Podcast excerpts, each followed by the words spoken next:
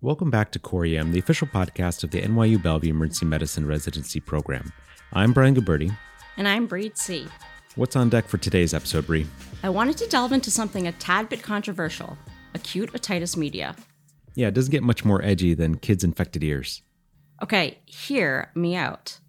This is the most common infection seen in pediatrics and the most common reason children receive antibiotics.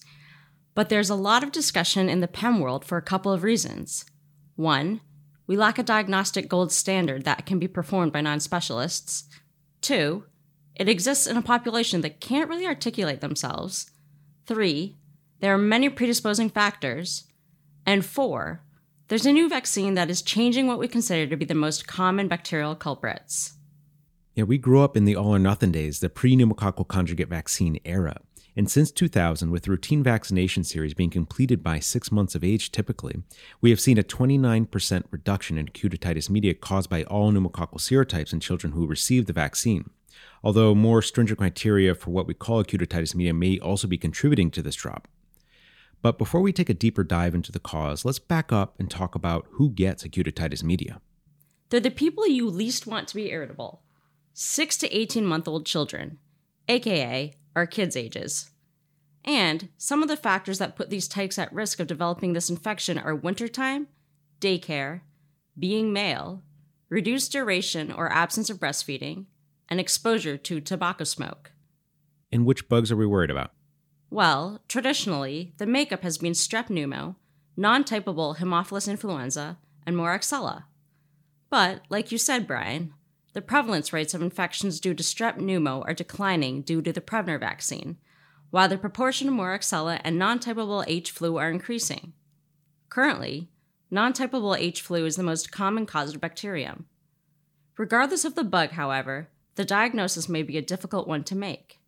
I totally agree. When it comes to diagnosis, emergency physicians can have a hard time because we're dealing with kids who have difficulty expressing themselves and who certainly don't want to let you look in their ear.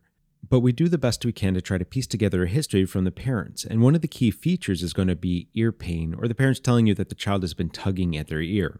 They may also have fever, be more irritable, not as active, or have difficulty sleeping. Yeah, the history is important here, but what makes the diagnosis is the exam. And as you said earlier, the bar was raised for what we call AOM. In 2013, the American Association of Pediatrics came out with a paper to help us diagnose this infection, and a lot of this push is to help emergency providers distinguish AOM from otitis media with effusion, which doesn't require antibiotics. Okay, I'm all ears. What's the difference?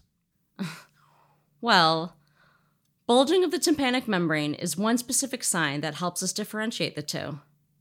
TM bulging has a positive likelihood ratio of 51 for AOM, as reported in one systematic review. In otitis media with effusion, you're just going to see a opacification of the TM or air fluid levels. There will be no bulging of the tympanic membrane. Okay, got it. It's all in what we see in otoscopy.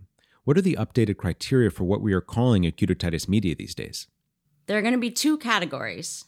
If you see moderate to severe bulging of the tympanic membrane or new onset otorrhea that isn't due to otitis externa, you've made the diagnosis. Now, if you see just mild bulging of the TM, the child also must have recent onset of symptoms within 48 hours, evidence of ear pain, complaining in verbal kids or tugging their ears in babies, or just intense erythema of the TM. So we make the diagnosis. Now we can treat, but this also is a bit more complicated. The practice of watchful waiting has been adopted in the US, wherein we give parents the option to observe the patient for two to three days.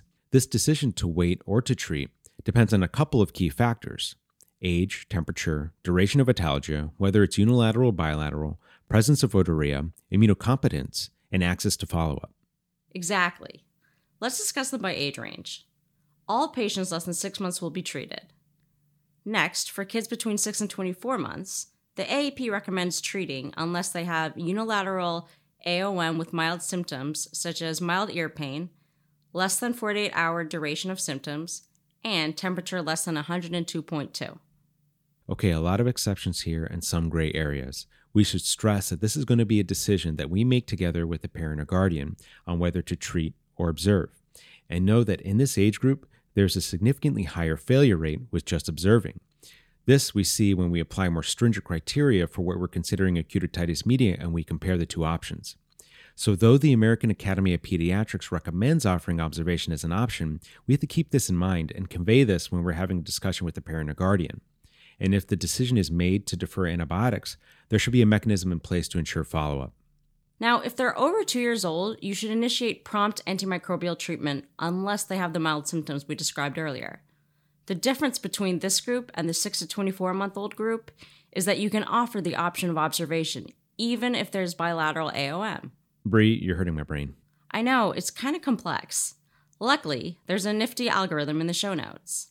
Nice. Ultimately, this may not be an easy decision. Antibiotics have their own acute otitis media with a demonstrated reduction in otalgia, tympanic membrane perforations, and contralateral episodes of acute otitis media. However, they're no walk in the park and associated with adverse events like vomiting, diarrhea, and rash in some. So, we decide on antibiotics. What are we reaching for, Brian? In most cases, the tried and true high dose amoxicillin. Okay, who isn't getting it? Kiddos who received amoxicillin within the last 30 days, or they are allergic, or they have concomitant purulent conjunctivitis. Yeah, the first two exceptions make sense, but the last one's a little less intuitive. We set these patients apart because conjunctivitis with AOM should raise concern that the causative bug is H. flu. Exactly. You can give Augmentin unless there's a type 1 hypersensitivity reaction to penicillin, in which case give a macrolide. An optimal duration is also age dependent. Children less than two or any age with a TM perforation should receive a 10 day course. A shorter course of seven days may be appropriate if they are older than two. And what type of instructions and anticipatory guidance are you giving to parents when they head out of the ED? Well, first and foremost, anticipate not sleeping much. If you decide to observe, ensure that they follow up with a provider, whether in the ED or their own pediatrician, in 48 to 72 hours.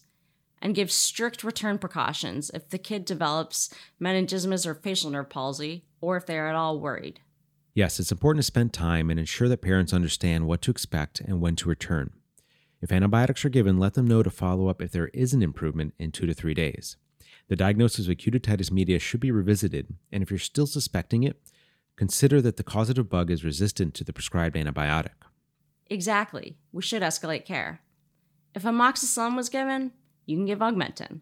If Augmentin was given, you can give IM ceftriaxone.